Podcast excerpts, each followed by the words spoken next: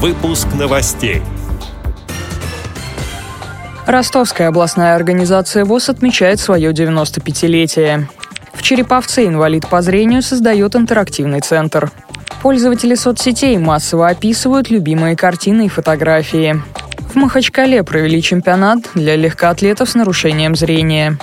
Далее об этом подробнее в студии Дарьи Ефремова. Здравствуйте.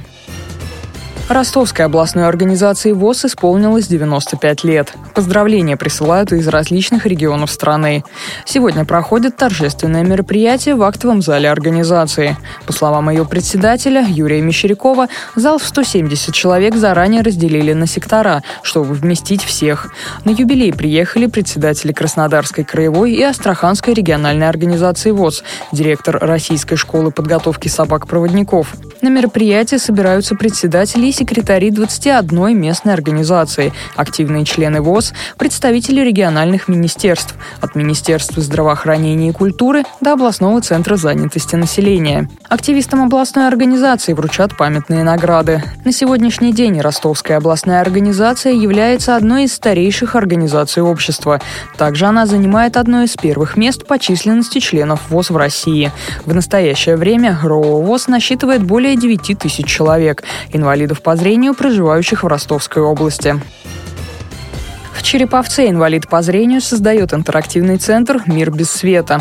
Автор проекта Николай Пепень получил помещение от мэрии города. Планирует сейчас ремонт и закупку оборудования. Внутри центр разделит на две части – темную и светлую.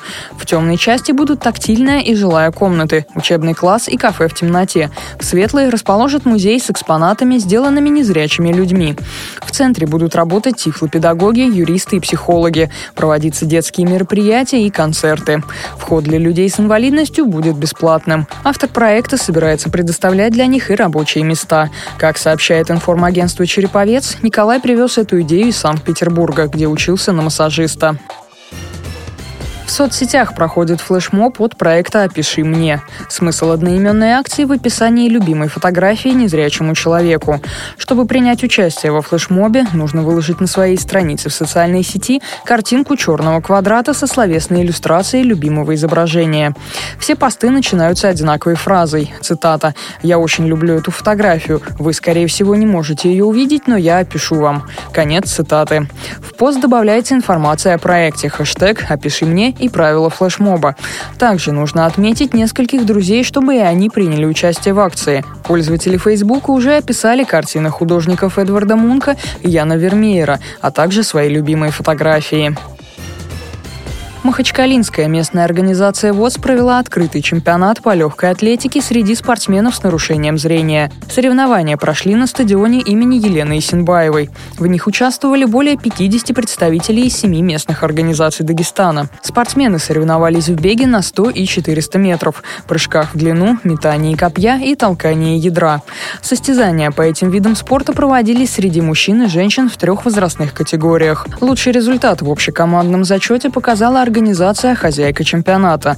Второе место поделили легкоатлеты из Буйнакской и Ахвахской местных организаций. Третий по количеству медалей стала Кизил-Юртовская местная организация, передает наш общественный корреспондент Хайбула Магомедов.